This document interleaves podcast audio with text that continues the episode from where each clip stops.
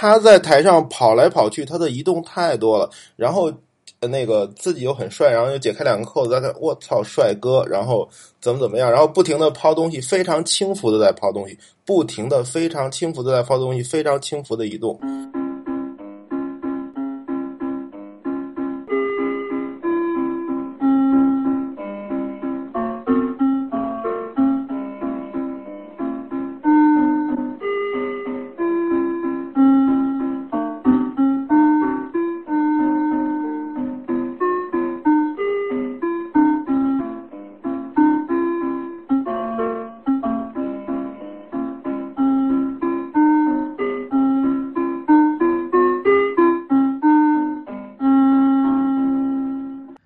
欢迎收听 IT 公论。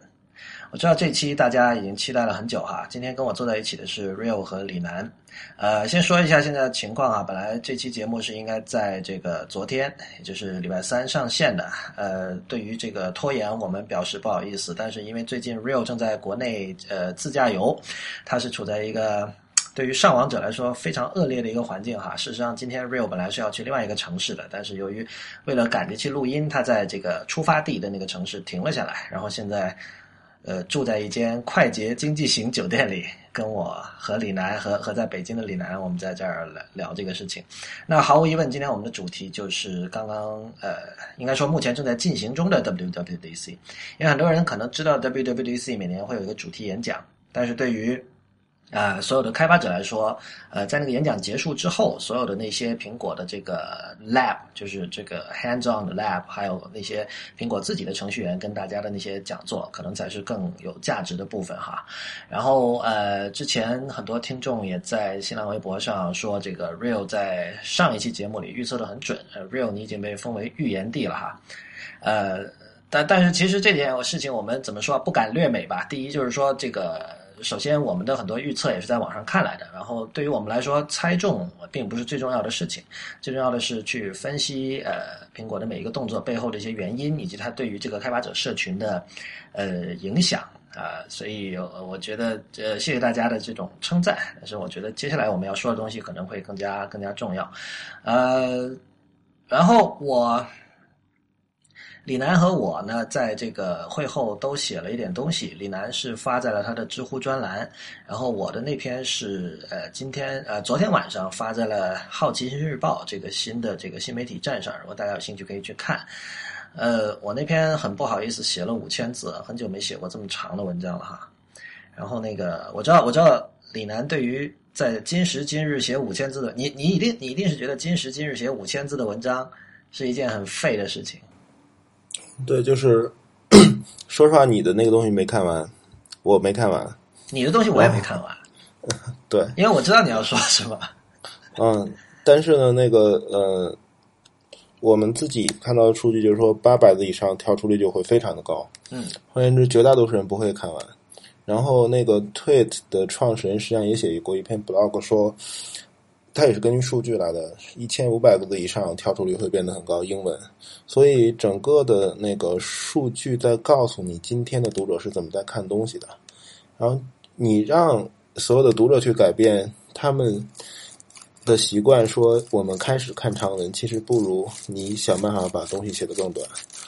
呃，我的看法是这样哈，就是说。第一，为什么你的东西我没看完？是恰恰是因为你小标题，我因为我我其实之前有看过很多你的东西嘛，因为我大概了解你的这个写作哲学，就是尽量的让自己的写作去往呃现在你所知道的读者的习惯那里去贴。比如说，尽量分段，呃，一段不要太长，然后给出小标题，然后有明显的结构。比如说，你一般最后，你以前在爱范儿写稿，还有后来在知乎写很多文章，最后有一段叫“最后的话”嘛。这样的话，如果大家所谓的 TLDR 不愿意看之前的东西的话，他甚至可以直接跳到最后。这样的好处是结构非常清晰。但是对我来说，这样的问题在于，它结构太清晰了。就很多时候，你的文章是我真的是 scan 一下，就是大概在十秒钟的时间里。我就知道你要说什么，然后你那些观点我看到了，我可以带走了。然后接下来我不会再继续读你的文章。那对我来说呢，其实我是希望像五这个五千字的东西，我是希望还是有一个叙述在里边。就是说，其实我是在呃，我是刻意的不加小标题，然后但我没有刻意把文章拉长，因为我们知道其实这次 WWDC 的这个信息量非常的大哈。其实我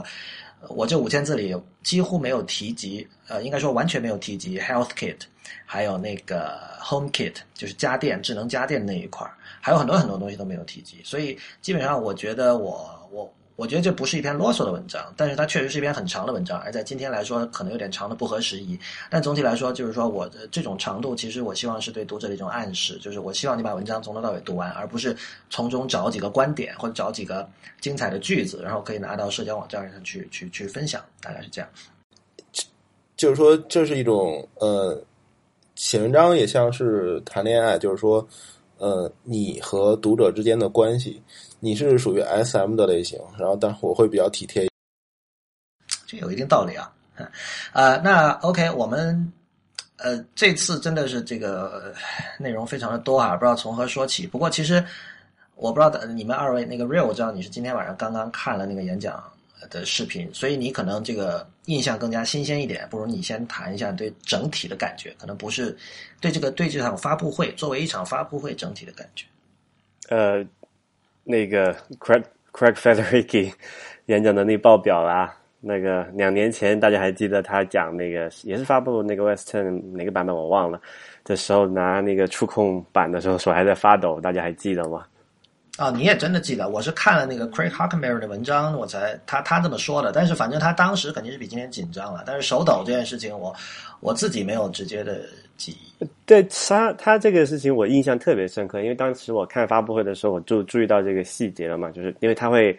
你如果有大家回过头去看那那一年的发布会的话，他有给一个特写嘛，就是他在操控那个那个触摸呃触控板的时候，他会有一个手部的那个那个位置，然后他的手一直哒哒哒哒哒。这个你这么说，我有印象了。对，然后然后你再反过来看，他今天他也给了这个手的位置的特写，不知道你你们有有没有留意到，大概给了足足有可能超超过十秒以上吧。对，其实你想，你如果看一下 Craig Federighi 的简历，他他读的是这个 Double E 和这个 Computer Science，然后他之后一直是做程序员，但是后来做 CTO，然后后来在苹果做呃这个副总裁到高级副总裁，也就是这样一条路线，所以他一直是做技术工作的，所以至少说按照刻板印象来讲，这样的一个人。他要去练习演讲，确实不是那么容易的。这点其实李楠不如可以谈一下，因为李楠你之前也是做程序员出身，然后后来现在做管理，然后你是到了魅族之后，才经常需要面对就是大量的人群进行这种公众的演讲。你你自己这个也练过是吧？你肯定是练过。嗯，怎么说？就是说，嗯，当你讲的多了的时候，就我为了在 M S 二发布上做演讲，实际上是。线下在学校里做过很多场，嗯，然后当你说了很多遍的时候，你会发现，有的时候可能你说的很好，你内容很熟悉，准备的很完善，整个的过程很流畅，但是结果未必是好。所以其实就像我那个回答里所说的，演讲真正的演讲，什么叫做好？你把你想传达的东西准确的传达给读者，并且能让他们记住，就是好。所以。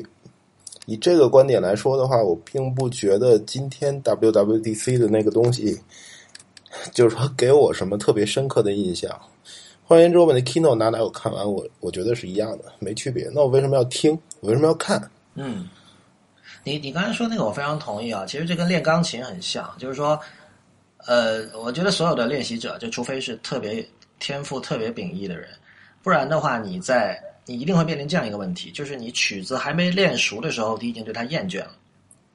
嗯，对，就是因为练琴你要一段一段的分开，一小段一小段的，还要整首整首反复的弹，反复的弹，那是一定会发生的。就是你还你的技巧还没有达到最精熟的情况下，你你已经不想再听这首曲子了，这是个很严重的问题。所以，何况就是当你开始这个巡回演出的时候，你同一首曲子可能要在一个月里反复弹上几十遍。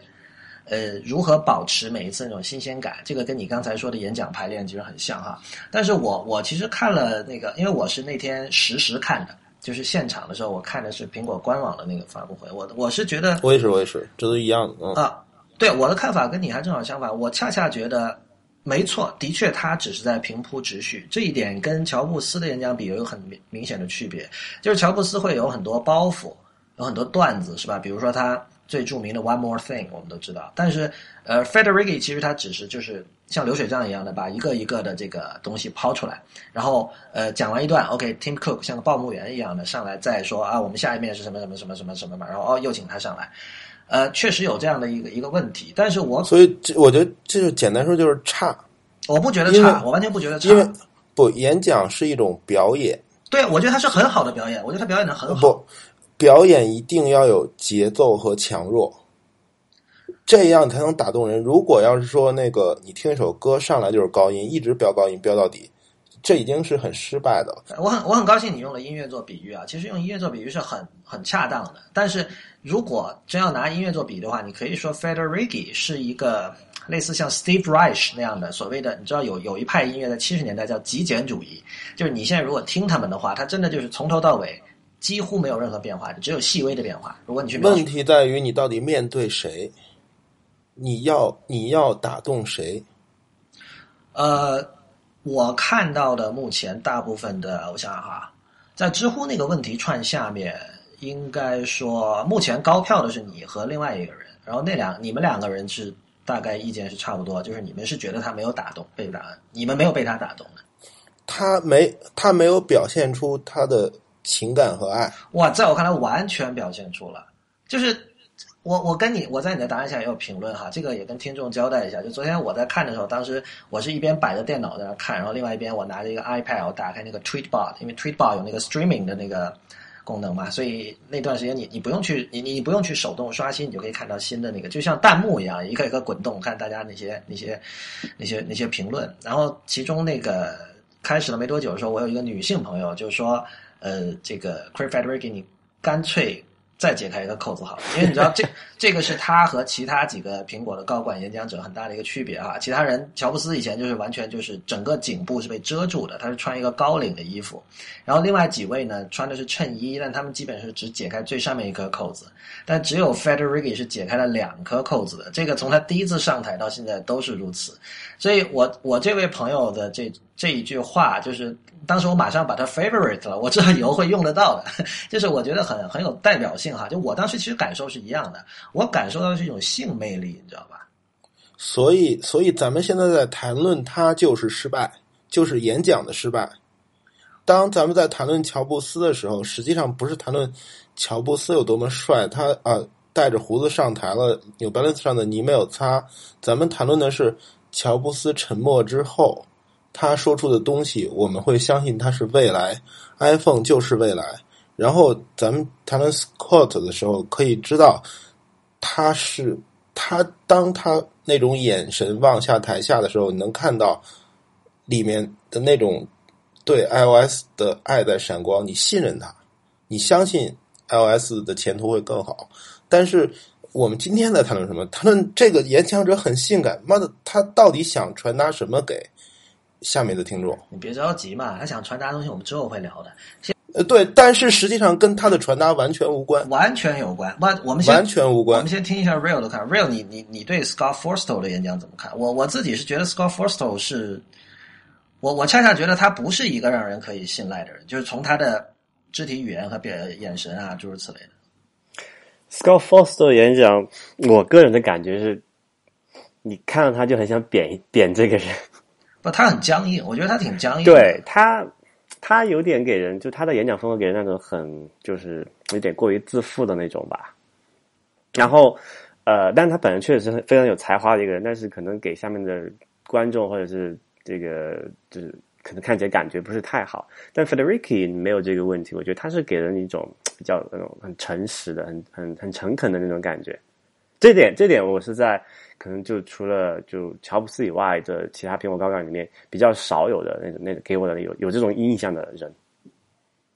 对我，我是觉得无论是乔布斯还是 Federighi 都有一种 earnest 的感觉。这个 earnest 其实中文挺难翻译的，就是它它是一般翻译成真诚，但它同时也包含一种就是迫不及待的要把某些东西拿给你看那种感觉。错，他在台上跑来跑去，他的移动太多了，然后。呃那个自己又很帅，然后又解开两个扣子，在那我操帅哥，然后 怎么怎么样，然后不停的抛东西，非常轻浮的在抛东西，不停的非常轻浮的在抛东西，非常轻浮的移动。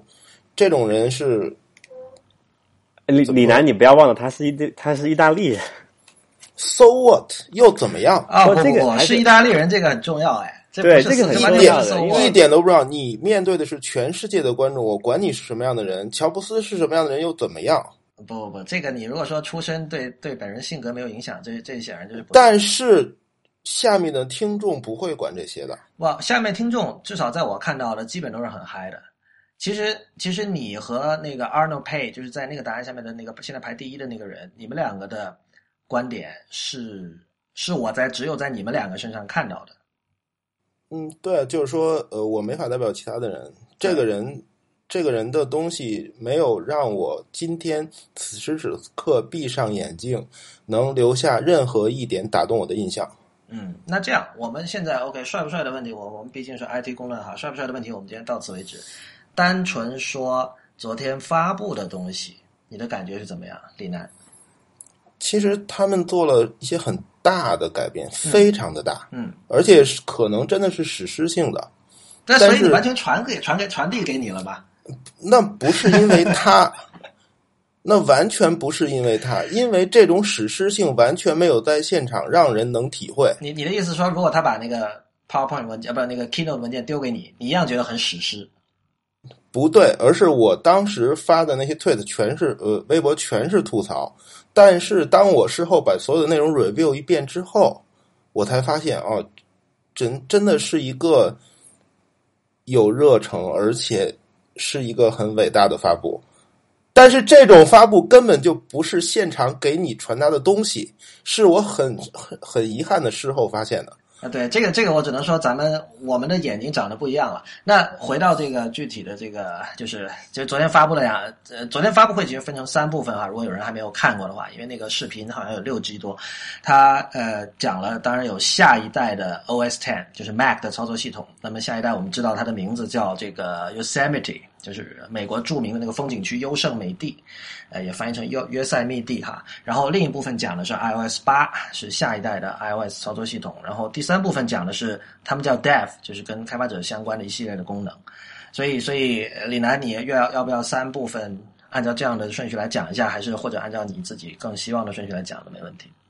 我觉得优胜美地是一个很赞的翻译，嗯，应该是台湾人翻译的。对，优胜美地应该是台湾的译法，不过我们的朋友金雷好像不是很喜欢这个这个译名。不过不管了，我我不知道，我不知道到时候比如说呃，苹果中国的官网会不会用这个名字，但我觉得以他们现在的风格，应该会沿用中国大陆的官方译名吧，那就是约塞密地，好像是。不会翻译的吧？Maver Mavericks 都没有翻译。呃，对，也有可能不会翻译，但但是我觉得这个 Yosemite 跟 Mavericks 不一样吧，因为 Mavericks 都是地名啊，没有对，不是，但是但是它的知名度远远差别就太大了。因为 Yosemite 是因为那个 Ansel Adams 那个摄影师很早就拍了很多那里的照片嘛，你也知道，就其实很早的时候，Mac OS Ten 内建的一些墙纸就有用这个 Yosemite 的这个做背景，就是是一个就是很有名的一个地方。实际上，那个呃，他的那张墙纸好像那个亚当斯也拍过，但是是黑白版好。像就是他拍的，我没记错的话。不不，他当时他没有彩色胶卷，他拍的全都是黑白的。对啊，我记得是黑白的呀，那个墙纸。对，但是不是那个是呃，苹果用的是彩色的。嗯嗯，然后那个怎么说呀？就是我觉得所谓的平铺直述，把那个 Mac OS 和 iOS 的升级都完全的拆分开，是一个挺失败的事儿。因为这次发布其实最有意思的地方是，他们把 Mac OS 跟 iOS 更紧密的整合了，然后但是他却拆开说，很悲剧。所以你在事后，然后 review 了之后，把所有的东西都串起来，重新组织了，你才发现哦，真的很赞。对你，你先说到这儿，我我稍微有点理解你刚才的意思了，就是其实呃，确实这个是乔布斯跟他的一个区别吧。乔布斯会把这个结构的问题考虑的很清楚，就是基本上你听完他的演讲，你你稿子就可以，稿子的结构就可以确定了，你也知道标题取什么了，对吧？你可能也知道到时候发的时候要找什么点，但是但是其实就就如果他们两个做编辑的话，乔布斯会是更好的编辑，我只能这么说。不，演讲也一样，精准、有力、直接，打动人心。这次发布一个都没做到。Real，你你你有什么看法？对于就是发布会的内容，刚才我们讲了很多是这个外在的还是形式上的东西。嗯，内容，你是说具体某一个特性还是怎么样？那就是整体的评价，像刚才李楠说的。我觉得其实挺好的，就是虽然刚才你来说那个，他把你他他你的意思是说他把那个 OS Ten 和 iOS 八单独发单单独分开来讲，但其实你看他，你具体看他的在演示过程中，他在讲那个 OS Ten 的部分是其实是着重强调 OS Ten 和 iOS 的那个互通。然后它 iOS 八那部分其实是讲的就仅仅关于 iOS 八特有的一些特性，比如说我这里有一个我我每我看的时候我做了一个笔记嘛，他在那个讲 OS Ten 的时候，他讲了这么一个就是 continuity，那个那一部分就基本上是讲那个 iOS 和 OS Ten 的整合嘛，但是他并没有在最开始的时候把这点。强调就是说，实际上你当他在讲 macOS Ten 的时候，你完全没有意识到哦，原来这是他有啊，他讲那个看他讲那个 continuity 的时候，他就没有他没有给读者一个清晰的、明确的意识，让他们认识到这是一次伟大的发布，他即将开始他做什么，然后上来就讲功能。但是那如果那如果你你那那有什么更好的方法去讲这件事情呢？就是说，我觉得他们这个已经做得很好，就是。我想不出有个有有什么更好的办法可以展示这一点。我大概明白为什么李楠会这么说了，因为李楠现在开始做营销了。我我刚才在想这件事情，就是说，呃，因为毕竟这是面对开发者的一个东西。发布会如果不是营销是什么？你是面向全球所有 macOS 用户的发布会，那些用户比你现场的那些程序员要多得多得多得多。以前好的所有的发布会全部都没有像。这次这么的失败，你如果你限定说哦，因为他是意大利人，因为他是程序员，他面对的所有的成员，所以他讲了一个只有那些人才能看得懂的一个很烂的演讲，那我可以接受。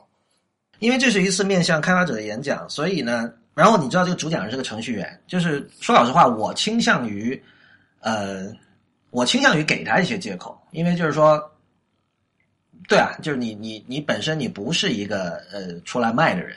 你本身你是一个整天埋头做这个技术管理，然后做程序开发的人，那我我愿意给他一点时间，就这么说吧。就是给他一点时间的呃潜台词，实际上说这次还不够好。现在我不觉得不够好，因为昨天其实我看的时候很激动的，我甚至就是在过去三年多有很多苹果的发布会，其实我觉得是没什么必要看的，因为 Tim Cook 其实不是一个很好的演讲者，然后有大量的发布会，我是觉得看一下事后的整理就够了。但是昨天那场，其实我很。我觉得很庆幸，我有实时的看，对，就这个这个不，这完全不是事后的去 justify 什么事情，而是说这是我现场的一个非常呃直接的一个身体性的一个感受，就这么说吧。很悲，我不知道为什么咱俩的感觉差距这么大。我的感觉就是他完全无法抓住我的。啊，这很正常，李楠，我跟你很多事情上感觉。经常都是 差距很大的，所以这个是一个，嗯呃，也是意料之中的事情吧。我那个，但我我们回到刚才那个事情，因为刚才有人提到了 continuity，我不记得是你还是 real 了哈。呃，先说一下什么是 continuity 吧。简单来说，就是比如说你在嗯，目前苹果自己的原生的 app，比如说 mail，或者说 notes，或者说其他一些，包括短信什么的。呃，你比如你在这个躺在沙发上用 iPhone 写到一半，然后这你剩下的部分你想用这个 Mac 去写，这时候你要。去到 Mac 上会发现你已经写的那一半已经在那儿等着你了，你可以接着写。所以现在有一个呃暂时就苹果没有说透的问题，就是这个技术它是用蓝牙还是用 WiFi 实现的？实际上这次苹果的升级有一个非常大的核心，就是说它在统一呃 PC 不是或者是 Mac 的系统和 iOS 系统，而且这个统一是非常完整的统一。所以完整是什么？第一，它统一了视觉。macOS 会新的图标的设计，它会更加的扁平化，然后它跟 iOS 风格会更像。这个实际上它上来就说了。然后第二，它统一了数据，就你刚才举的例子。哦，我在 iOS 上的编辑可以到 Mac 上实时反应，Mac 上的编辑可以在 iOS 上实时反应。第三，它统一了功能。这个其实咱们可能事后会说，就是说 macOS 能打电话了，或者类似很多的东西。所以。这是一个挺史诗、挺伟大的发布，视觉、功能、数据在不同的苹果设备上全都经由这次发布达成了统一，这很赞啊！他妈赞的一塌糊涂啊！但是为什么这个东西是事后咱们现在聊，然后你们说了很多很多别的东西之后才总结出来的？关于 continuity，其实有有有一个问题哈，就是说，呃，这是其实今今天有一位这个听众陈先生，他是通过知乎私信问到的，呃，我把他的私信读一下，他说。iOS 不是存在沙盒机制吗？但是我们还是可以从微博快速分享到微信朋友圈，或者从微信上下载下来的文件可以用 WPS 打开，这个不已经是数据交换了吗？那么 WWDC 上苹果推出的这个类似打破沙盒机制的 API 有什么应用上的意义吗？所以，我我觉得它这个其实让我想到一件事情哈，比如说你现在如果是在这个你用 Mac 上的 Tweetbot 和用 iOS 上的 Tweetbot，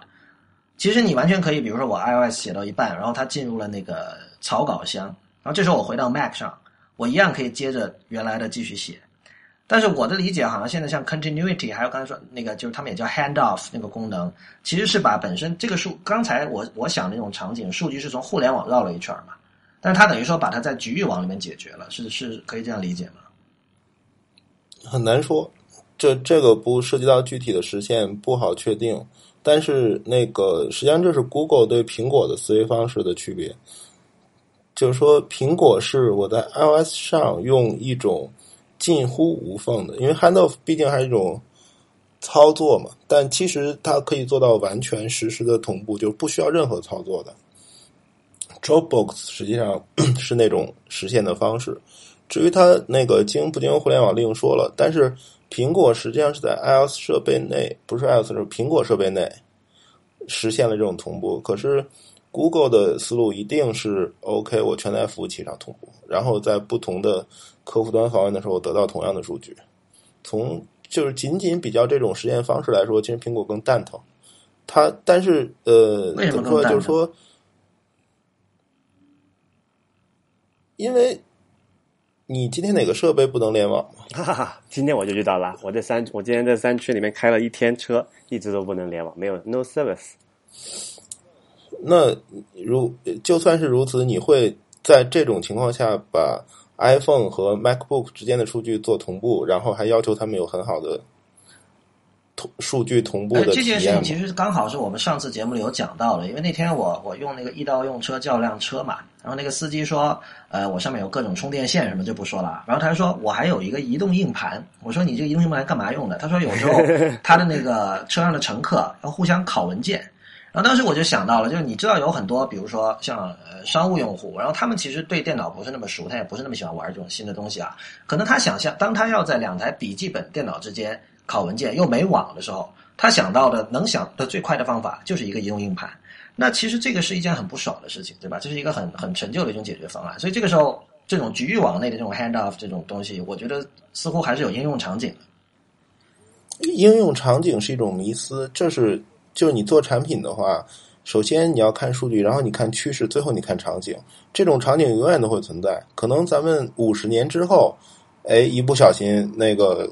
跑到山区去的哪哪哪还是没有信号。可是你看趋势的话，今天移动硬盘的数据我现在没有，但是呃，实际上 iPod 的数据是有的。就是说，以前 iPod 也也被当做移动硬盘用啊，拷来拷去，好像。它在两年之内，呃，销量削减非常的迅速。移动硬盘应该是类似的结果，就是说，仍然有特殊的 case，但是趋势上来看，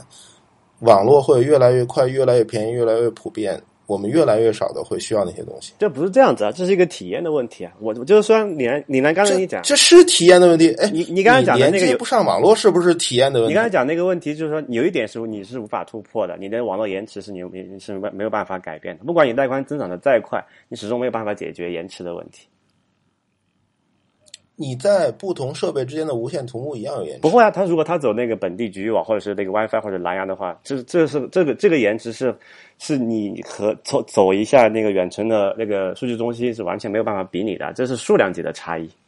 哎，这你看就是 OK，你再回到十年前，你看视频你受不了那个 download，这就是数据延迟。不不不，这个不是不是指这个延迟，这个延迟指的这个这个意思。你现在的电脑。呃，你发一个短信，不是你不是你刚才讲那个那个 Lawrence 讲那个例子啊，就是说他有一个推保的 Mac 客户端，同步到云端，然后再在你的本机访访问回来。你这个要绕一圈绕到数据中心去，你这里至少是几百毫秒，或者是如果你的网络比较糟糕，像今天或者现在我在酒店 WiFi 这种情况下，你可能是一到两秒的延迟，是最快的、最理想的状况。但如果你用那个本地的局本地的 WiFi 就点对点的那种方式，或者是这种蓝牙的方式，你的那个延迟是低是是低于毫秒级别的。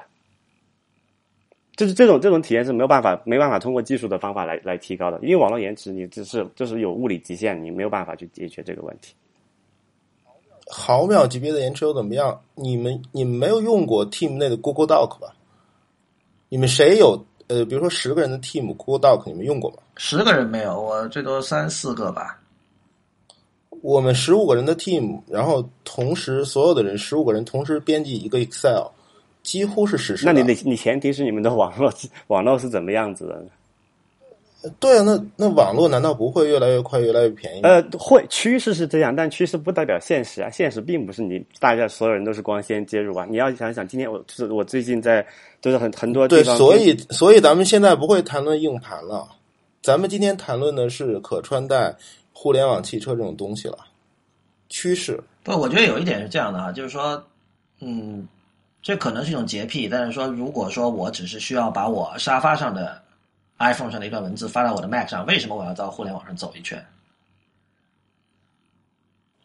那如果要是说你发到了，就是说我在 Mac 上有 Google Doc 编辑一个东西，然后我在 PC 上打开，我直接可以用，那我为什么不在互联网上走一圈？呃，你可以不用，你不用对我来说，对我来说，那个的原因是因为我不喜欢用 Web App，这当然这是另外一个问题了，但。呃，而且那个我不知道那个，呃，加拿大怎么样啊？但是日本，我在家里头，因为我是四 G 的 iPhone，而且是不限流量的，我从来都不会连接 WiFi 的。我为什么要连接 WiFi？你不能拿这个通信最发达的地区来来替代全球的状况。通讯最发达的地区就是未来，就是对这点，我觉得李楠说的是对的。但是有，但是未来不是现在嘛？不，但还不还有一点就是说，呃。我其实就这点上，李楠，其实你心态比我年轻了。就是我，我还是有那种很多东西不放在本地，我就觉得很不放心的感觉。就各种东西，从文字到音乐到到什么什么，所以就是说，这种什么都要互联网上绕一圈，什么都要放在云端这样的一种生活，我就是我会比较审慎，就是这么说。我我就比如说我的文章，我会。还是很土的，有一个文件夹，然后噼里啪啦一个个摆在里边。虽然我可能不是 Word，我可能是什么纯文本是 Markdown，但仍然就是说我可能会同步到 Dropbox 上。但是我始终希望就是说我家里的本地硬盘，完全不联网的硬盘上有一份这个东西。我所有的文章都是发到互联网上。如果要是三年之后有一天我搜不到，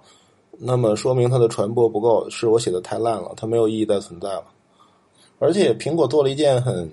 怎么说呀，就是颠覆性的事情。这个事情其实是对的，但是，呃，现在要批判 Google 了。Google 一直没有勇气做，就是 Google 太理想主义了。他把所有东西先同步到服务器，然后在 Chrome 上去达成统一的体验。但实际上，交互就是说，你操作的方式是不是真的需要交互上的一致性？这点苹果是违背了的。它在 iOS 上和在 Mac 上是不同的 Apps，操作方式交互是完全不一样的。这是对的，我我在如果我能有一个非常好的 app 在 iOS 上，有一个非常好的 app 在 Mac 上，为什么两边都对啊？这这点其实跟你刚才说的略微是有点矛盾的，你不觉得吗？就是说，呃，你你也认同说 native app 至少目前为止体验是优于 web app 的，web app 其实是有些限制的。然后不，N，native app 是交互不一样，但是数据都可以从互联网上拿。Chrome 拿数据跟 Native Web 拿数据没没区别，Twit 数据都是服务器上的，即使你用的 Native Web。我不知道，我不知道这里会不会有一种就是思路上的差别哈，就是说，如果你是那种，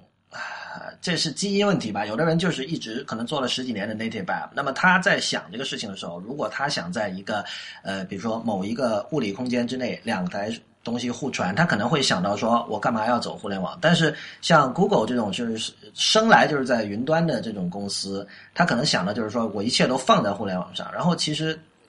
对，说 对这个很有意思，就是七零后 说，哎，我给你我拍了一张照片，我传给你，他给你拿拿出一个 U 盘。九零后他说，哎，我拍了一张照片，我传给你，他说那个我放到 QQ 空间。对，就是。就是我觉得这个是是是这个 Mac 这个社群，呃，不是不是 iOS 用户这个社群啊，而是 Mac 这个社群的一个挺大的一个区别，就是它跟其他的这种电脑用户一个挺大区别，就是它在乎有些东西要放在本地，就是说老实话，不然的话，你你用什么 iPhoto，你用什么这个 Aperture，你用什么这些东西，所有的。有一点就是说，像所有的 Pro App，很显然由于现在数据量的问题，暂时还不能放到云端，对吧？以后怎么说我们再说。但是整体感觉就是说，你可以看到，呃，当我们说 Mac 的用户体验好的时候，很多时候我们是说它的 Native App 的用户体验。我觉得这个是不矛盾的。你说哪个是不矛盾的？就是说，就你说的跟我说的是不矛盾的。就是说，呃，数据在云端没问题，我在 iOS 跟。Mac 上都用 Tweet 的 App 本地 App，但数据全都是从 Tweet 服务器上拉下来的。然后我可以享受本地 App 那种非常精美的视觉和交互，同时数据的一致性是保证的。这个东西没有必要对立起来。那这这这就是我一开始说的，就是说现在其实用的也挺爽的。就是你刚才描述那种情况，像 Tweetbot 现在就是这样，数据是走云端，然后有 native app 的很好的体验。然后现在苹果推出了一个 handoff，我不确定啊，但我基本有百分之八九十的肯定。那个 Real，你刚才好像有仔细看那个视频，你说不是走蓝牙的是吧？呃，我观察了一下，它 demo 的时候，那个 iPhone 的顶上那个状态栏是没有蓝牙图标的。如果它是走蓝牙的话，它至少会有一个什么连接的东西吧？而且，而且这个东西有一个很时代的问题，就是。你不能否定日本对吧？那一亿多人呢？那四 G 网络覆盖，我在家里，我为了使用苹果的这个 Handoff 功能，我还必须得把 iPhone 的 WiFi 打开去连接我的 AP，这不是很扯啊？嗯，不不不，你这你你你这是假设它是通过 WiFi，并且是需要通过那个 infrastructure。对，所以咱们不假设。但现在，所以就是说不确定是这件事情。哪怕是他用他，哪怕是他用 WiFi，他也可以用 P2P 的模式，AirDrop 也是这样。那就一点都不简洁了，如必要。物增实体，如果网络够快的话，它苹果通过云端来实现挺好的。如果他说那个 OK，我考虑了没有 AP 的情况，然后那么我增加了设备直连，无非是主要同步方式之外的一种辅助。不，这是这样就这是我说的，你你假设那个网络快，这个快的定义是是有问题的。这里快，我们指两个方面。我之前我曾经也也解释过这个问题。因为网络有一个带宽的问题，一个延迟的问题。现在很很很明显，你做这个 handoff 这种小功能，带宽不是问题，但延迟是一个问题。我就这么说吧，不管不管，刚才你觉得那个网络会变得，说这个四 G 网络会变得再快，或者像日本那样多发达多发达。你用这个走云端的方式，你是没有办法实现像 hand off 它在演示过程中那么流畅的、那么迅速的这个。不，这我完全不认同，因为你们完全没有在日本的网络下使用过 Google Doc 做多人。其实这个就说到重点了。我觉得我其实这个矛盾是在于李楠内心深处还住在日本，而我住在中国，所以如果他走互联网，我会很不放心他的体验。我觉得 hand off 的体验一定不会好。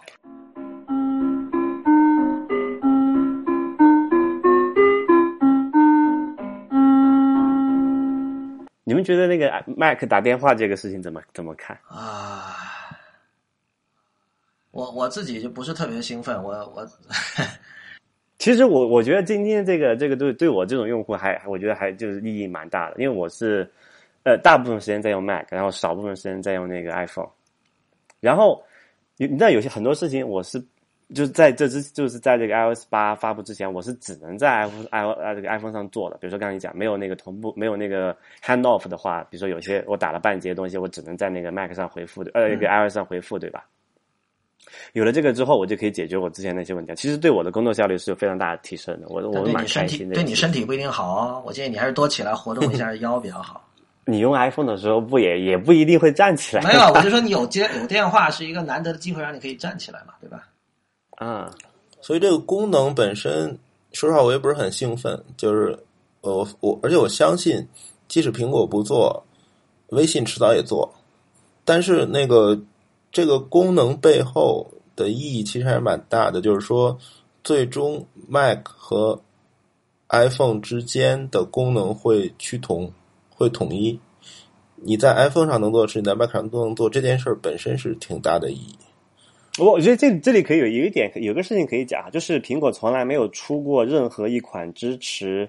这个就是移动网络的 Mac。嗯，就我们知道很多像比如说联想，它有很多出过这种商务商务本嘛，它是可以插一个 SIM 卡在这个笔记本里面，然后它可以直接通过这个三 G 或者 LTE 的方式上网嘛。对，但苹果从来没有做过这件事情。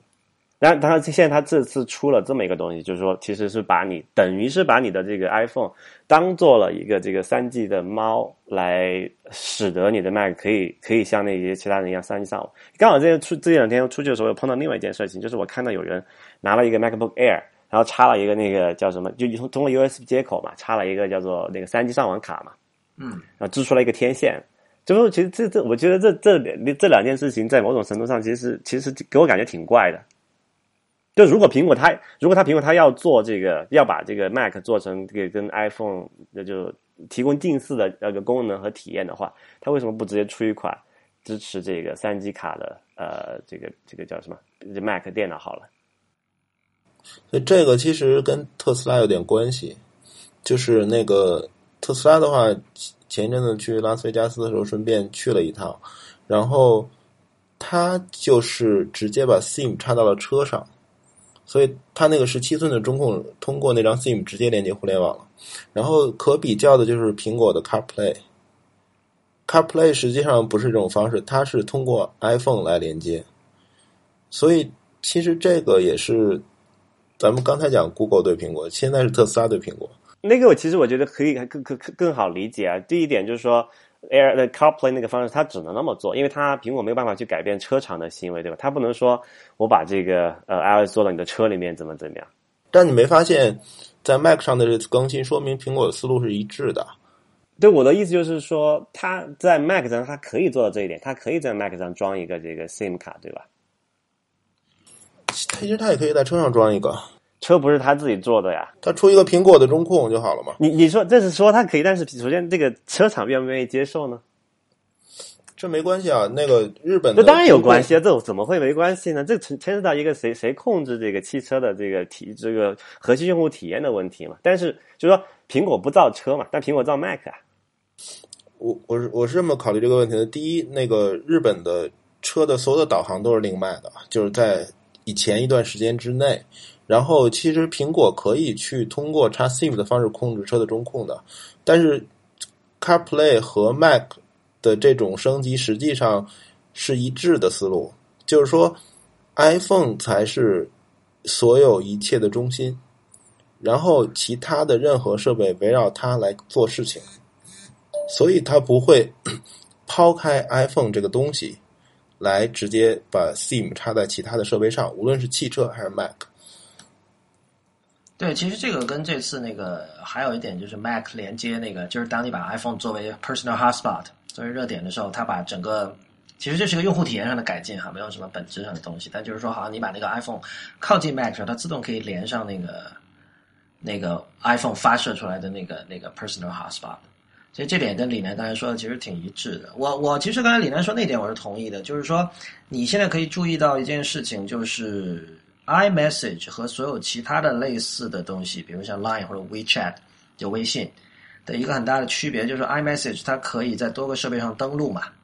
然后像 Line 是只能够在电脑和一台移动设备，你没有办法在两台移动设备上登录，而微信基本上是微信也差不多吧，反正是有有限制的。然后呃，所以就出现这么一种情况，就是呃，你会觉得有时候会犯懒。就你，比如你躺在沙发上看那个 i 呃 iPad 的时候，然后这时候有短信有 iMessage 进来，你就可以直接回，你觉得很爽。但是如果说按照按照那个谁啊 Federici 的说法，所谓的 Green Message Friend，就是有不是 iPhone 的用户发了条短信给你，发到你的 iPhone 上，这时候你听到在远远的桌子上的 iPhone 响了，然后你的 iPad 上没有反应，这时候你就知道 OK，你收到的是条绿色的短信是吧？那么这时候你要跑过去拿，这时候你会觉得不爽。但是现在这个这个变化会，就是因为你又知道这种绿色的普通短信也可以用 Mac 和这个 iPad 来收了，所以这一点上会做的更加的更加的让你有犯懒的机会，就这么说。苹果在融合传统的电信网络和互联网，而微信实际上是想革命。苹果当然是想把这个。想把运营商做成管道。问题是，你之前那个他们泄露出来那个那个幻灯片你们也看到了，他还得还是得考虑修复一下和运营商的关系嘛。嗯，对，就是苹果做苹果做事情的时候，它是有有有所就是有所考虑嘛，有这种就是运营商。如果你做的太过分了，那个运营商把你把那个运营商的财路都干掉了，那你怎么去推广这个东西？推推卖卖你的 iPhone 嘛？最简单来讲，呃，这个是这样，就是说，呃，第一，实际上，呃，iMessage 这个东西出来的时候就已经威胁了运营商的利益，因为它实际上是把短信的活跃转化为 iMessage 的活跃，然后微信实际上也做同样的事情。今天。前两天刚出一个报告说，微信已经大大的削弱了中国短信的收入，所以这这这件事儿是全球范围都是相同的趋势。对这件事儿是不可避免的，只不过是那个拖多久，以前的壁垒花多长时间被冲垮的问题。但是，像刚才李如一说的那个，就是说短信我在一个非电信设备上也可以出现这件事儿，实际上是一种融合，就是说苹果还是一个更实际的。呃，玩家他还是没有那么深刻的互联网情节的，但是，所以它可以做这种电信网络的传统功能和那个移动网络的消息的重那个融合。但是微信应该是不会干这种事儿的，即使他有这个能力。我觉得苹果不只是没有互联网情节，它根本就是说互联网对他来说是一个不得不做，所以他要做的东西。就它本质上是觉得。他本质上希望自己所有的东西是在一个 walled garden 里面，是一个可以自己完全的控制，可以把它打理的很好的一座花园。但互联网是一个是一个荒野嘛，那个是那个是和他们公司的 DNA 非常不吻合的一个东西。嗯，所以苹果实际上在这两方面的妥协，一是交互没有在 Mac 和 iOS 上统一起来，另外一个就是它做这种电信网络和互联网的融合，应该是对的。这点我还挺赞赞同的。这种类型的类似的例子，其实也有国内也有有在尝试。比如说，我之前有一个用那个联通的，有一个叫做沃信的一个应用哈。沃信做了沃信做了这么一个这么一个 app，就是它可它会给你分发一个，就真的就是手机号码，就是国内有效的是可以拨打、可以收发短信手机号码。然后你是通过你手机上的一个 app 去接收这么一个东西。嗯。就它是在在另外一处，这是说苹果是从这个这个就平台提供商、硬件提供商的角度去去打通这个互联网和传统的电信嘛。然后沃信这种就是从运营商的角度去去打通这个呃这个这种互联网和这个传统运营商的业务。沃沃信是谁做的？呃，沃信是联通联通吧，叫沃。所有传统运营商做的这种东西都不会成功的，以以前没有，以后也不会有。呃，我们我们说一下那个呃，Air Mac 和 iOS 之间的 AirDrop 的互通吧，因为这件事情是是 Real 在上一期里有明确提出说是希望能够看到，然后现在居然真的出了。不过我看了演示之后，我还是不是太清楚 Real 你上次说那个问题，就是如果你从 Mac 上传 drop 了一个文件夹怎么办？MKV 文件，然后那边会发生什么事情？但是他明确有说你好像是文件啊，文件夹好像不行，但是但是我他。图片放出来的是一个，他他传了一张图片，那个就是比较普通的例子了。我们知道图片的话，肯定它就是说你打开之后就放到那个 Photos 的 App 里面了。对，现在这就这个它在那个 Keynote 中间是没有演示这个功能的，我留意了一下，就是。但它好像它好像有说是什么文件都可以这样来传，是吧？但这就就它就我没有演示，就说没有它没有操作这个东西，只给几张截图嘛，哈。就我不确定，就刚才你讲的，它就这个得我们装装一个这个 iOS 八的那个测试版和那个 iOS ten 十点十的测测试版，然后来看一下会怎么样。但是现在我们这现在来猜，可能猜不出来到底会怎怎么样一个状况。嗯，这里也顺便插一句，就是说那个其实现在开始你不需要买那个 Mac 开发者的账号，也可以下载这个测试版的这个 Mac OS ten 了，只要你有 iOS 开发者的账号就可以。呃，但这个问题其实跟刚才那个说的 handoff 有点像哈，就是其实呃，李楠，我是觉得就是它会有像这样的 Mac 到 iOS 的这种 AirDrop 这样的功能，让我觉得 handoff 有可能走的是局域网。就是你可以看到，它显然就是他会在想这些事情，就是在不走互联网的情况下怎么来传文件。而且还有一个问题就是说，当然我们刚才构想，所以所以其实这个有点意思，就是说，如果我在那个。一个四 G 覆盖的网络上拿着 iPhone，然后家里的 MacBook 连着 AP，然后在这种情况之下，我能不能用 Handoff？如果不能用的话，这是一个很糟糕的体验。所以你们那么为什么纠结本地连接啊？这件事儿在我看来太不可思议了。我很喜欢本地连接啊，我觉得不就是在中国，你他如果走互联网，我觉得 handoff 在中国肯定很难用的呀。但中国是个很奇葩的国家，好不好？这很重要，因为刚好我我的那个博士研究是做这个事情的，所以这里面还是有很多那个务实的技术问题，理论上的吧，怎么说。怎么说呢？就是还是应该去日本住几年，看看足够快的广域连接会怎么样改变你的生活。首先有一个问题就是说，这个不是全球的普遍现象，就是说起码还没有到那一步。这到到日本那一步，全球范围至少还有五到十年的时间。我觉得，或至少说美国，美国的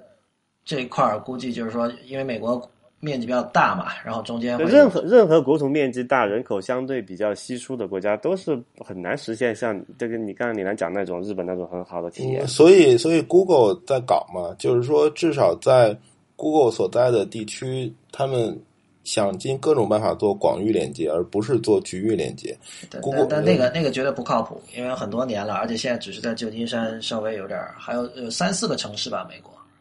我说说起来，这真的是你们一个住在加拿大的人和一个住在日本人的人的一个分歧。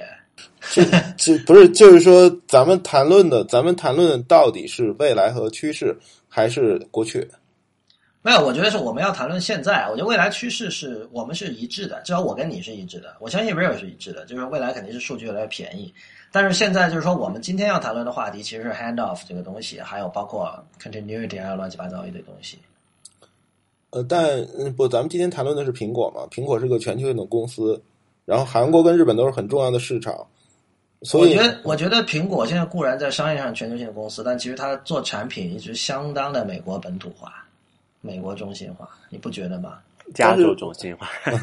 但是平加加州本身的那个网络覆盖还可以啊，就是说我感觉除除了除了城市里面就不行啊，加州很多地方你去什么稍微呃稍微偏也不要稍微偏远，你出开出城市不远你就没有没有什么信号了呀。嗯，不会啊，我我我是就就哪怕是你在那个美国，就加州一些大城市，你去看他们抱怨那个 AT&T 和那个 Verizon 的那个三 G、四 G 的覆盖，还有那个就是就是特别密集地区的那个这个就是速度嘛，其实是很糟糕的，完全没有说日本那种感觉。所以，所以就是很土嘛。对呀，所以所以所以，我就我觉得我们都很明确，就是说，当然是有越快的无线连接越好，然后有不用不就不计流量的越好，但是我觉得。务实一点的看，就起码我觉得，呃，在大全球大部分地区吧，都很都不可能在很短时间内实现那种那种那种体验。嗯，其实昨天看完的发布会，我有个问题，就是说它，它其实我们看到很多承诺都很美好，但是最终用起来是不是可以像演示的那么好？这点我是要打个问号的，因为之前有。Mobile Me 就是后来的 iCloud 的这个惨痛的例子哈。那么现在我们就所以包括无论是刚才说的 Handoff，还是 Continuity，还是呃 Mac iOS AirDrop 的互传，我其实不知道的，因为像那个 Mac 自己的就 Mac 和 Mac 的 AirDrop 和 iOS 和 iOS 的 AirDrop 出了这么久，我其实一共就用过不超过十次啊。呃，AirDrop 我用的很多，因为呃对，因为那个呃魅族的 Team 里面是非常。经常的使用 AirDrop，大家都连连接一个 AP 啊。对对，你们是因为经常要跟 Team 打交道，我明白。对，AirDrop 不需要连同一个 AP 就可以传，距离在同一个范围内就可以了。其实我觉得这里可以刚好是提到，就刚才李楠也讲了，那个 Google 它倾向于从云端来做。其实这里其实也反映了另外一个问题，苹果其实是在这个云端的能力是比较弱的。它做这 Continuity，你可以从另外一个另外另外一个角度去讨论，就是说它其实是等于是在扬长避短嘛。哎，所以我们就要导入今天另外一个话题，就是 iCloud Drive，就是所谓的我们知道，就是很有名的事件，就是当初那个苹果曾经想买 Dropbox，然后呃，乔布斯那时候还活着，他就跟 Dropbox 的创始人就说，呃，Dropbox 其实不是一个完整的产品，它只是一个系统中的一个功能。那 Dropbox 显然就不认同这个看法，觉得就没有卖嘛。然后经过了这么久之后，呃，今天 iCloud 终于把你你基本上你可以说 iCloud Drive 就是苹果做的一个山寨版的 Dropbox 哈，而且不知道你们你们看发布会的时候有有有没有留意到这一点？它演示的过程中，它提供了这个 iCloud 这个就 iCloud Drive 这这个作为一个第三方的这个存储功能嘛，它提供了那个微软的叫做 OneDrive，它提供了那个看到对，它有提供了那个 Dropbox 的头号竞争对手 Box，但是所有的 demo 中都没有 Drop 都没有 Dropbox。我我看到了，然后当时那个看现场的时候，Twitter 上也有很多人注意到这点。嗯，这其实很有意思，就让人会会会联想到一些什么背后幕后的东西。嗯，不过乔布斯说的是对的，就 Dropbox 应该是一个系统级的，就所有的数据在背后无缝的自动同步，这是。那我觉得他事实上现在已经做到了呀。对，所以那个其实 Dropbox 应该卖给苹果。对，我不知道，就是包括那个呃，李楠，你之前在微博上说的那个第三方开发者被超哭了的事情哈，就是我我其实不觉得很多人会因此呃放弃 Dropbox 改用 iCloud Drive，因为首先第一 iCloud 以前它的这个 track record 不是很好，就以前它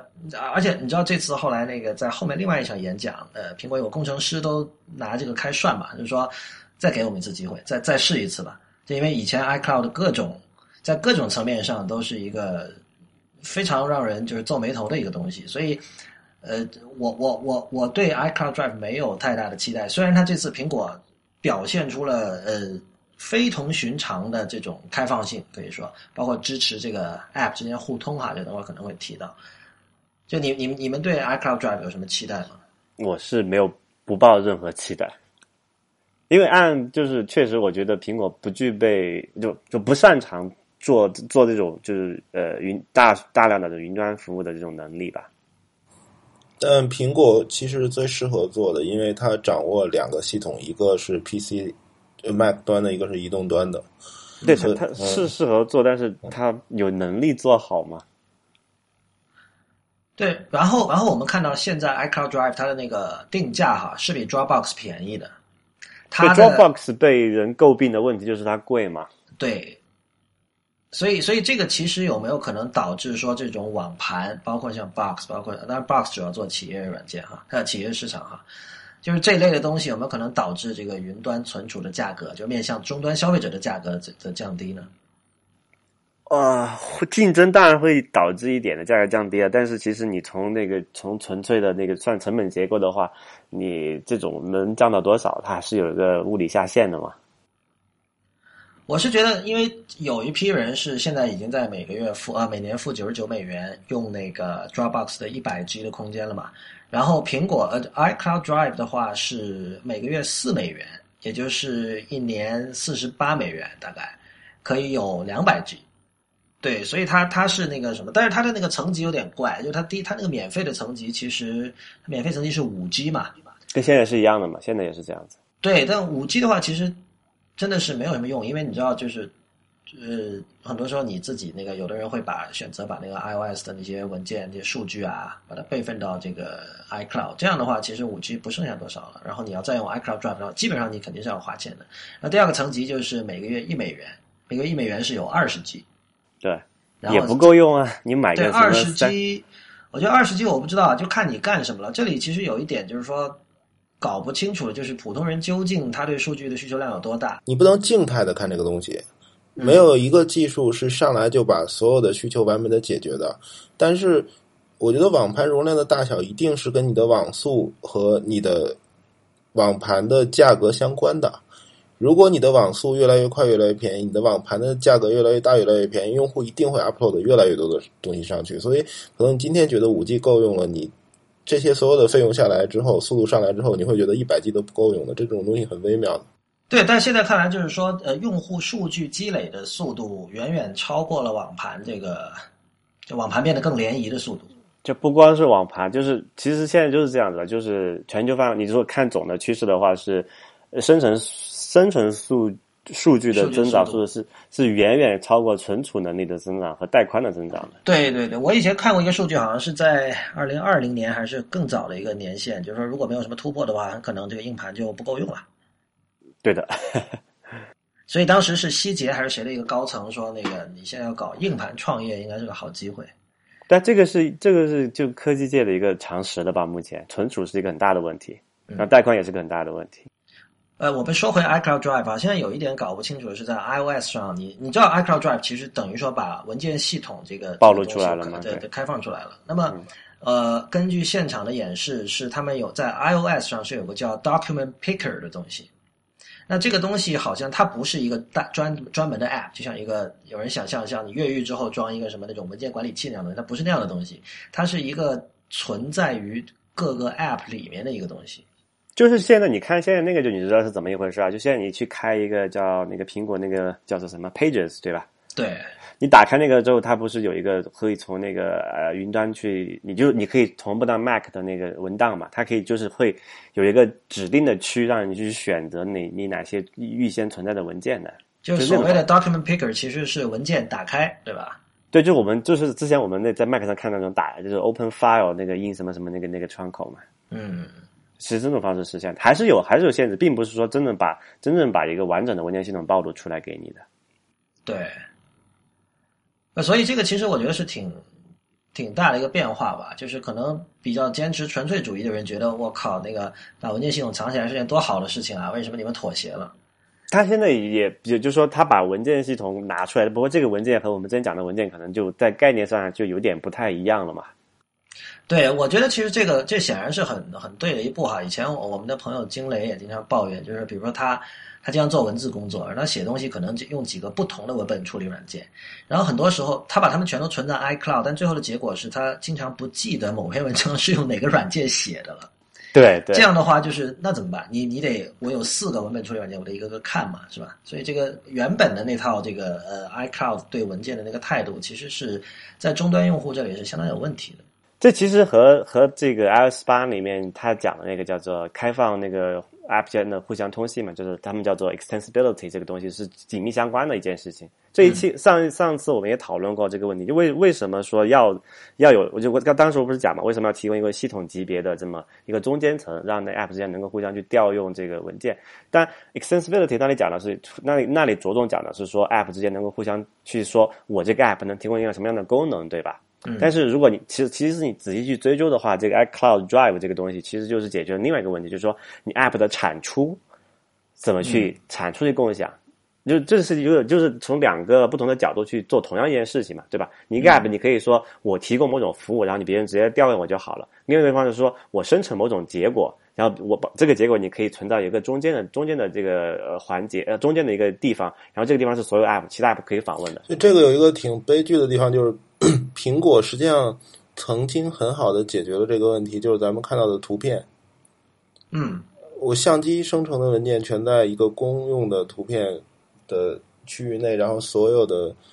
呃 apps 都可以去访问它。啊，你说的是 Photo Stream？对，不是 Photo Stream，就是那个 i iOS 本地的那个 Photo，实际上它是一个共用的。对，但你说的是 Photos 里面的 Photo Stream 这个 folder。对，然后其实那个以前有一种说法，就是说，呃，类似于 Photo 那个 iPhone 也应该提供一个公用的 Document，但是嗯，实际上它没有那么干。这也是一个思路上的问题，就是说，苹果永远是一个面向最终用户而非技术人员的工资。嗯，所以为什么呃 Photo 会暴露出来？因为 Photo 是。一个小白用户会经常使用的东西，上来就暴露出来了。那为什么 Document 今天会暴露出来？因为咱们越来越多的在所谓的 iOS 设备上做生产力方面的事情了，所以最后 Document 暴露出来。那整个文件系统和里面一些系统相关的文件，估计苹果这辈子都不会给它真正的暴露出来，这不是它的风格。对，而而且这次发布会那个 Keynote 他讲那个第三方的这个 Document Provider，其实是在。讲那个 enterprise 的特就是企业软件的特性里面提到的，嗯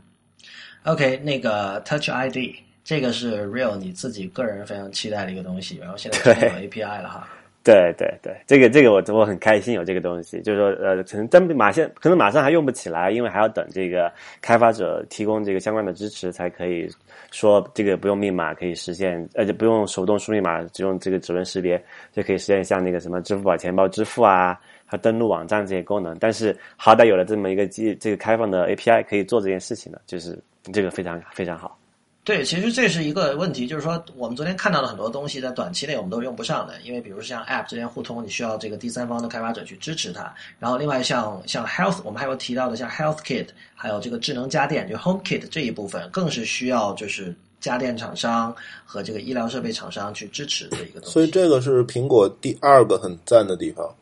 就第一个，咱们刚才已经说了，是那个 iOS 跟呃 Mac 之间的那种一致，就是不同的苹果设备同样的体验。然后第二个很赞的地方是，苹果真的更像一个平台化的公司了。那个无论是呃可穿戴式设备的那个 Health Kit，还是智能家居的 Home Kit，它都是一个很 open 的平台。这个其实是一个意义深远的改变。对，你可以把这个理解为二零零八年 App Store 刚开业的时候，就是就是因为那个时候其实 App Store 也没有多少 App 的，不，当然其实已经有很多 App，但跟今天是没法比的啊。但是就是其实我们是有很多各种各样的期待的。同样，对于这个 Home Kit 和 Health Kit 未来会是怎么样，我们现在是是是看不到的。呃，所以所以其实这两点很赞啊。就是我刚才说这两点很赞，但是发布会上没有这么直击人心。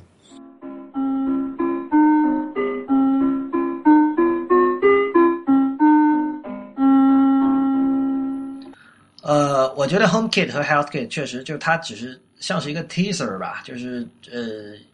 我们这这点可能跟 Swift 有点像，那我们之后会聊到 Swift 啊。但是有一些事情，我觉得是也很也很。也很令人很意外吧？就是你知道，就是呃，第三方开发者其实对于 App Store 抱怨了很久了。其实固然有很多第三方开发者通过 App Store 赚过很多钱，但我们也知道 App Store 有呃选择性执法，有这个规则不透明，然后有各种各样的问题。比如说，你这个 App 没有办法进行这个所谓的 Paid Upgrade，就是说我买过之前的版本，然后买新版本的时候应该可以打个折扣，但这个是做不到的。然后这次其实出来了很多新东西，让这些事情成为了可能，比如说这个他们推出了这个叫 App Bundle，就是比如说你做了五个 App，大家如果五个一起买，你可以给一个八折，对吧？然后另外就是说，我们知道那个苹果之前收购了 TestFlight，就是这是当时非常流行的一款，就是第三方开发者用来在这个 App 上架之前，在内部小规模测试的这么的一个东西。然后它终于把 TestFlight 整合到了这个。呃，开发者的这个后台里边，TestFlight 很赞的。这我两年之前就开始用，它是今天一个真正好的 S 开发 team 必须的工具，所以这个真的是应该卖给苹果的。就 Dropbox 没有卖很遗遗憾，但是 TestFlight 卖了是一件很赞的事。呃，而且 TestFlight 现在其实我感觉跟以前比，应该确实会更好一点，因为呃，它现在不再是通过那个设备的 UDID 来。来找设备了，它是跟你的 Apple ID 绑定的，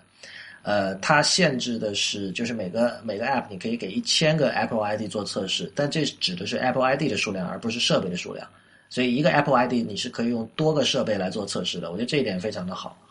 一个 Apple 也就五个设备嘛，最多，其实上限有个五千了。是五有有五个设备吗？我没有看到。呃，是六个吧？是是你自己再分享出五个。对对，所以所以其实这个对咱们来说也是一个很大的利好，就是一些很贵的 apps，你谁要是很烧，然后他买了，他可以分享给你，让你试一试。哎，你说这个其实是他所谓的那个叫 family sharing 嘛？这个我还挺意外的，就是它其实是官方认可了你这个家庭成员共享一个 Apple ID 这种行为哈。哎哎，那个 family sharing 不是一个 Apple ID 吧？是我可以 share，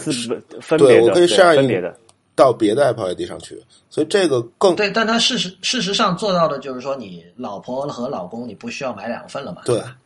嗯，对对。这个我还挺意外的。我一直是觉得，因为你知道大家算，比如一份 App 卖了多少份，那如果这样算的话，所有这种家庭都只能算一份了哇。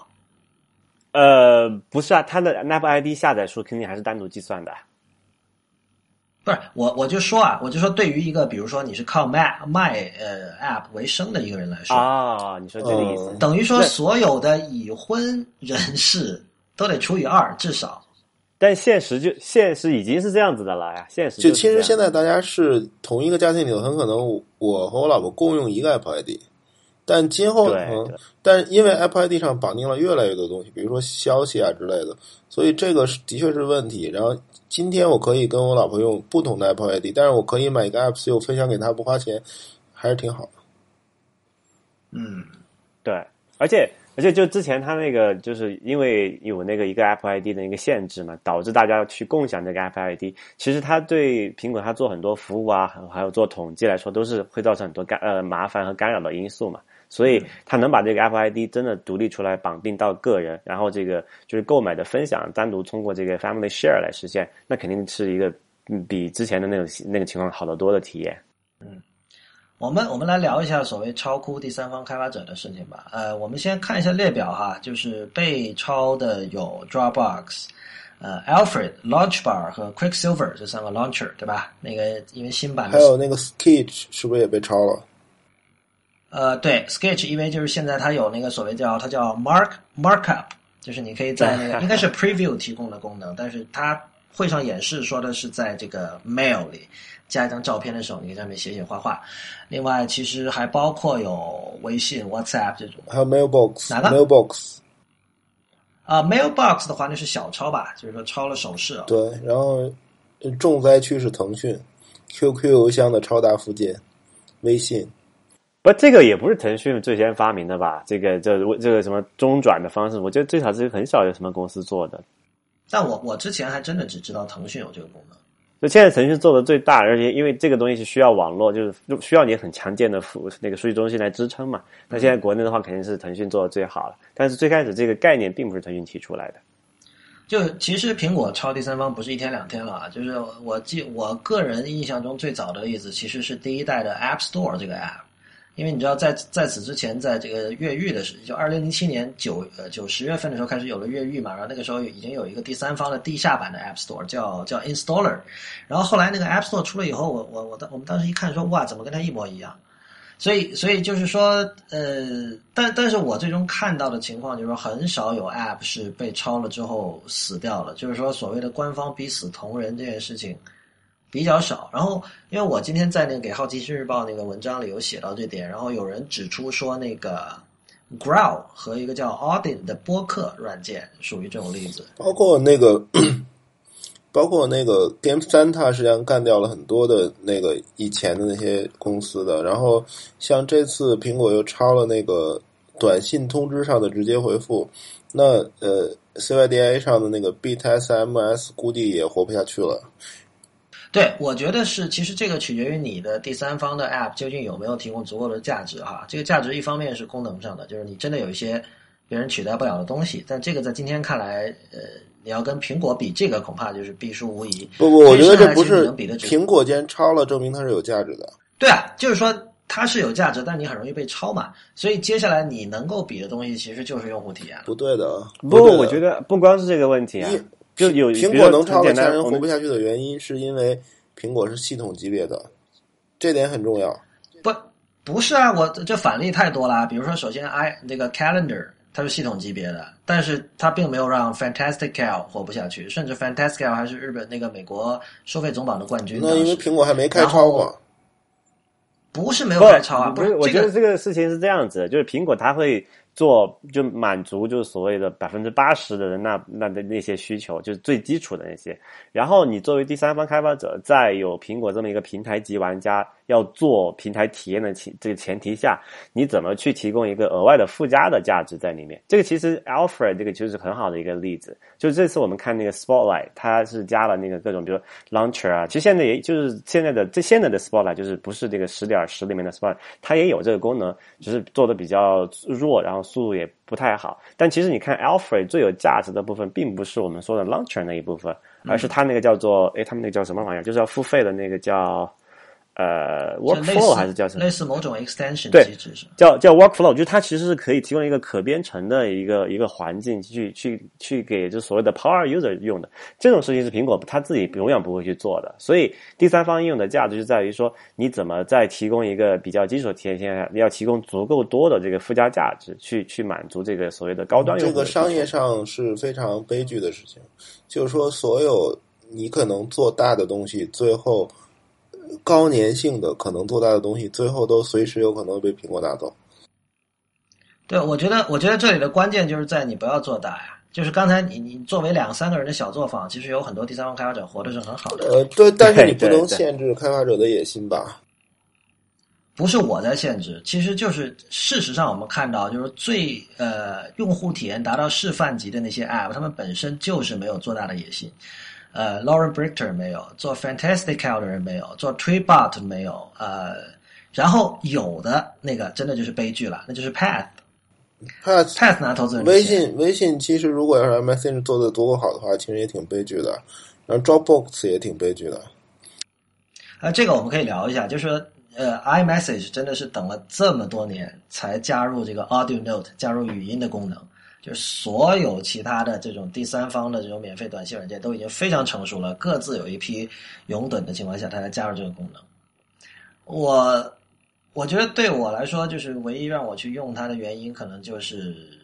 是刚才说的泛滥吧。就是我因为它是它是现在在这 iOS 上 iOS 设备上可以支持多台设备，所以多台是我不知道它有没有上限，但是反正三五台肯定没问题的，同时登录。对，微信这点就没有办法，超级傻逼。当然，还有一点就是说，呃，这点我跟 Real 可能比较像吧，就是我们更希望是一个 App 只做一件事情，就是微信对我来说现在已经就是膨胀的很厉害的一个东西。事实上，李楠基本上微信我主要是跟你还有几个几个朋友的群里在在用，其他时候我是不用的。而且我我还有一个原因，就其实很简单，就是如果我可以选择情况，比如我跟 Lawrence 发，我从来不会发 Line 或者是微信，我一定给他发 iMessage，就是因为还有一个就是加密的原因嘛。但其实微信我倒能理解它的登录控制，因为呃，就是整个微信团队还是蛮在乎隐私的，所以他会更在意你在多台设备上同时登录之后的一个隐私的问题。所以其实这个很难说，iMessage 的做法不一定是对的，还要再看。我觉我觉得这不是重点吧，就重点还是说这个呃，iMessage 它，我我觉得这其实说明了苹果的一种耐心了，就是呃，苹果肯定是很早就看到这种呃发语音是一件就是为用户喜闻乐见的事情，但是他们我觉得他们其实很可能就是没时间。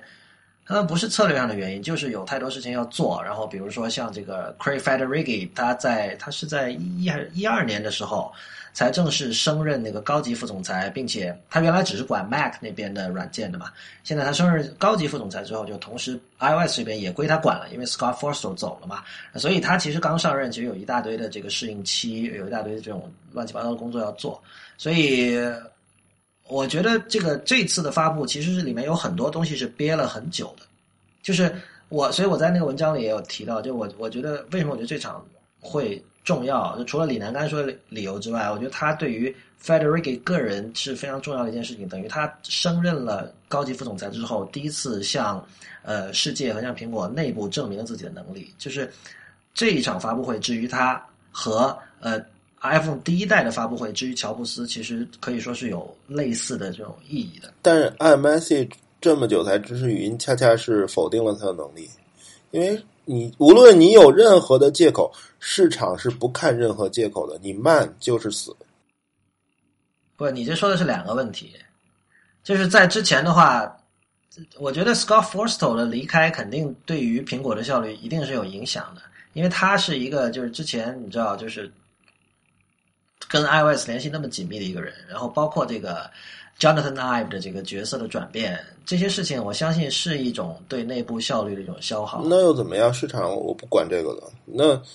咱们可以做一个想象，就是 Topbox Topbox 因为微信抄了云死掉了，但苹果今天仍然可以说哦，iMessage 翻身，我在支持云。为什么苹果可以这么做？完全不是因为它做的慢，而是因为苹果是系统，它有翻身的机会。所以，系统级别的公司的确有这个优势，但是慢永远都是错的。那我觉得这里可能是不是我刚才之前那个想法，就是会他会有考虑他的那个合作伙伴，就是运营商的利益嘛，就是跟那个你们你知道去年出了那个叫 FaceTime Audio 对吧？嗯。但其实你们买国行的手机是没有这个功能的。呃，这个是中国的特殊性吧？对，而且这个这不是中国特殊性，这个是运营商的特殊性。这个这个我觉得这个完全不是是借口。WhatsApp 流行吧？TalkBox 就是但是 WhatsApp 它不需要，它 WhatsApp 它不是一个，它不需要跟运营商直接合作。呃，不，那个我们直接跟运营商合作，然后 Fly Message 也可以支持短语音啊，这不是问题的。但是你就我我我我知道，就我的意思就是说，这件事情会直接威胁到那个运营商的利益。但这不是问题，因为竞品做到了，对对，现在不是问题，就是你，但我我是我是以前也不是问题。前那个，就是说以前也不是问题，因为 Fly Message 很早就支持短语音了，运营商没把我们怎么样，在中国的运营商都没把我们怎么样。那你们小啊，那不一，不是我我我不觉得苹果是因为这方面我也不觉得这完全这完全是一种没有根据的借口。我觉得它就是，我觉得它就是慢，我觉得它就是 开发的这个 resource 不够，跟不上。对，就是如果你要给苹果找借口的话，总得有点根据吧。没有，我觉得他们是因为我们已知的一点，虽然就是没有公开的资料，但是其实通过很多呃比较可靠的线人，我们听到就是说苹果内部团队都是很小的，比如说一个很大的软件可能就只有两三个人，有的软件甚至就一个人负责。然后他们他们用这种方式其实是来保证了这个呃用户体验和前后的一致性，然后就是有一种怎么说啊，叫什么包产到户还是什么，就类似这样的这样的一种做法吧。我觉得在管理上可能会带来一些效率，但是另外一方面就是说，你像我我们当时我们苹果内部就是一堆小作坊嘛。对对对，我们当时看到那个像 iWork 那那三个套件被重写了之后，有很多旧的功能都有缺失嘛。所以呃，苹果后来自己其实是有出来说的，就是说那个那些功能不是说我们不要了，但是因为忙不过来啊。对忙不过来，就是我们其实想一下，呃，你可以说这是找借口哈，但是他们过去一两年的工作量还确实挺大的，就是他们当时多少八个月时间把第一版的 iOS 七改出来吧。我觉得这种一定内部会调，就是那程序员会调来调去的，就是很可能，比如说本来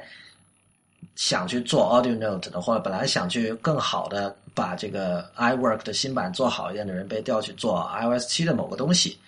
然后导致某些功能不能完成。我觉得这是很正常的事情嘛。呃，我怎么说呢？就是说，那个如果不想批评苹果的话，其实苹果可以把这个问题解决的非常的好。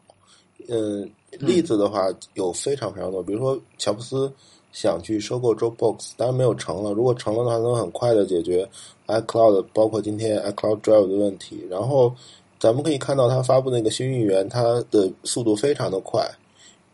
几百倍的提升。嗯，我们终对比我们终于终于回，我们终于走到新语言 这个问题上来了哈。我先我先我先先说两句，就是说，呃，Swift 这个语言呢，我们每呃下一期的 IT 公论会有另外一期，可能会把绝大多数的这个时间拿来讲这个问题。呃，因为之前那个吴涛和 Real 和我做过一期节目，就是讨论 Objective C 的继任者，所以明天吴涛也会回到我们的直播间跟我们聊这个事儿。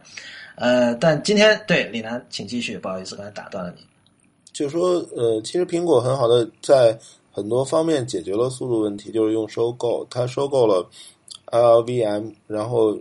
这个很有可能是今天新语言的效率提升这么高的原因。然后它收购了 TestFly，所以我们今天有非常好用的测试工具。然后苹果收购的那些公司都非常好的替它解决了问题，并且速度上都是有令人惊讶的提升的。所以，所以你对 Swift 有什么看法？我我不知道，我知道现在可能你还没有花太多时间去研究哈，但是以你初步的了解来讲，你觉得这个，因为因为我我我们现在看到网上的说法，就是有一派人觉得这是个玩具语言，呃，新语言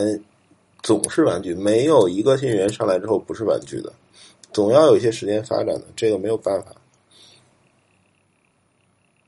所以所以它的它的玩具是在体现在哪里？就是它它能有什么东西是它不能做到的，以至于就是它会被视为一个玩具语言。因为已经有人总结了它的一些问题嘛，呃，我觉得比较大的就是第一，它不支持异步，不支持异步的话，其实很多那个联网的操作都没法做，就像咱们刚才所说的 Tweet 那个后台的刷新刷新的数据，这是一个很大的问题。另外一个那个旧的 Object C 的 exception 没法 try catch，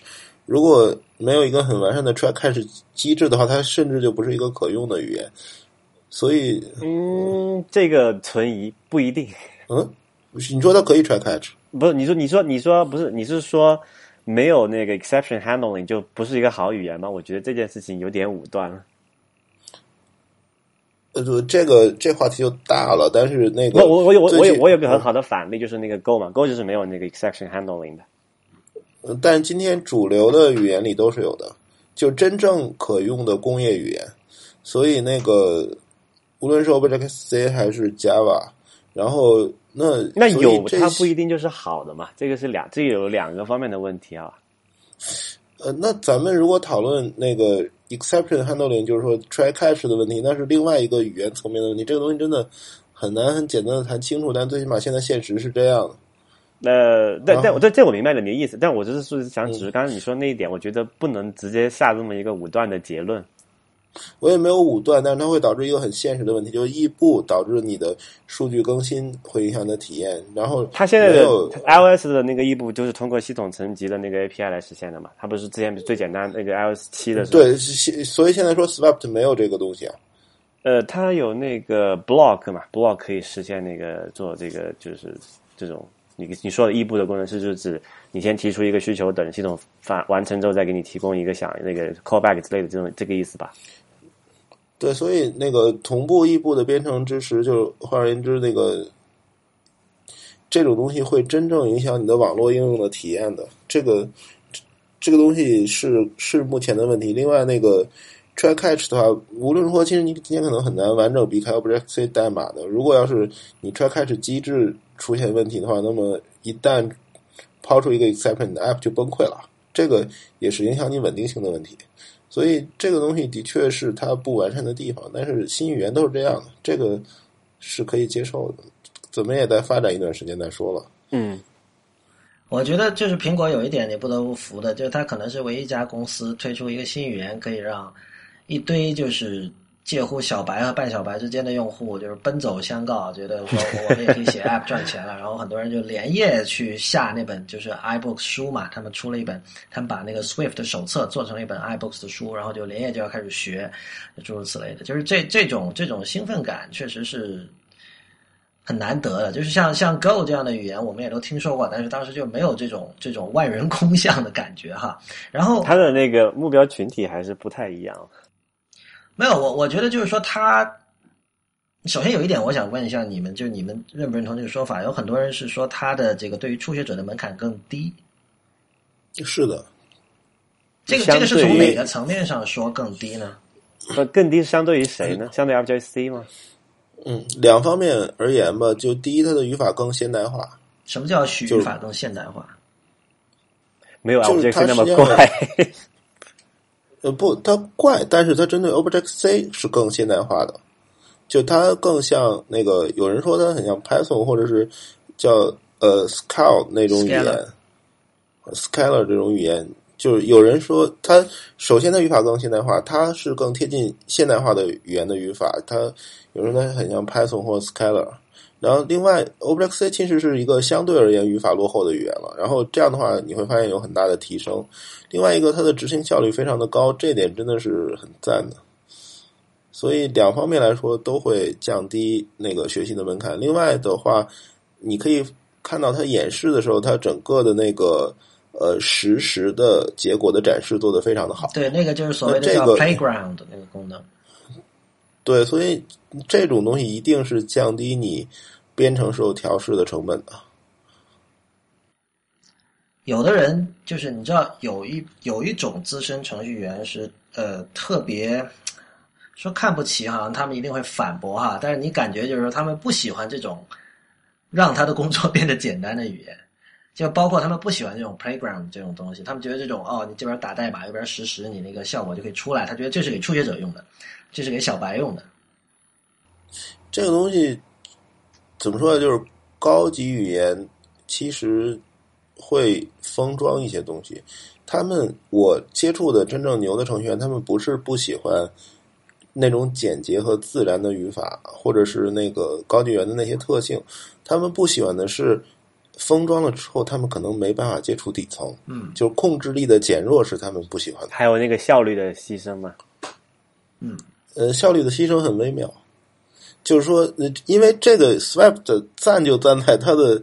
速度很快，对，嗯，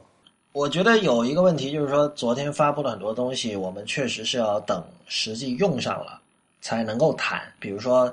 我们谈 handoff，我们谈究竟是走互联网还是走局域网，我们谈 continuity，我们谈各种 app 之间的互通。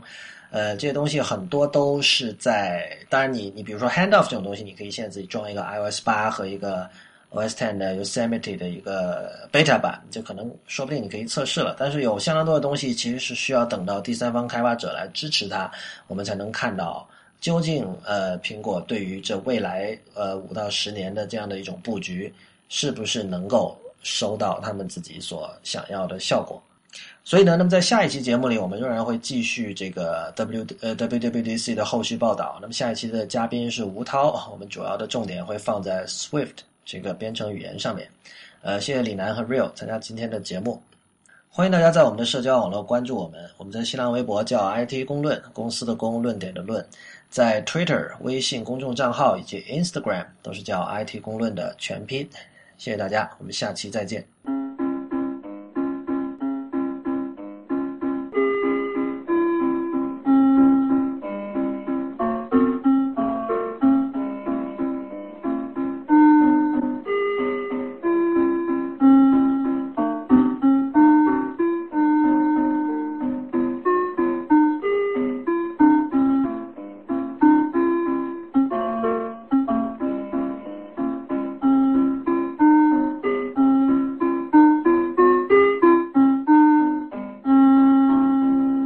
觉得这次有一个很赞的功能，不知道你们有没有注意到哈？嗯，就是那个 calendar 那个就日历那个应用啊，它支持农历了。啊，我有注意到，但是你们为什么兴奋呢？我我一点都不我也信我很兴不兴奋奋，我也很兴奋，我很兴奋这个功能啊，就是原因很简单嘛，就是呃，就像我父母那一代人，他们很多嗯这个生日就是用那个农历来计算的嘛。哦，这样今但你知道我们这一代人是很少人知道农历是怎么一回事儿的，也不会去看。但 Google Google Calendar 好像可以解决这个问题哦。你在中国用 Google Calendar，啊啊，我也是用 Google Calendar，我因为我我是用第三方的那个 native 的，我用一个叫 BusyCal 的。然对我反正我我是自从有那个 iCloud 有那个 Calendar 同步推送之后，我就完就全面弃用了 Google 的所有服务，只剩 Gmail。OK，我所以我的所有的联系人还有那个日历啊，全部都是用的苹果的那个 iCloud。对农历我不兴奋的原哦因，第一个就是我我自己用的比较少，第二就是说，确实我现在的整套日历工作流程里面是好像是有的，我只要打一个勾，就有那个农历可以出来了。对，所以我是我是相信苹果的设备和本地的体验，但是相信 Google 的服务。呃，其实我也是啊，其实我也是啊，就是除了 Google，当然还有 Dropbox 啊，基本上云端就靠这两个东西，然后看看 iCloud Drive 能不能力挽狂澜吧，谨慎看好啊！一点都不看好。我靠，real 呢？呃，可能比较偏向李楠那个方向。好吧，其实我也偏向那个方向。我今天希望希望希望不要太灰暗，最后结束的。不要再次让我们失望，是吧？嗯，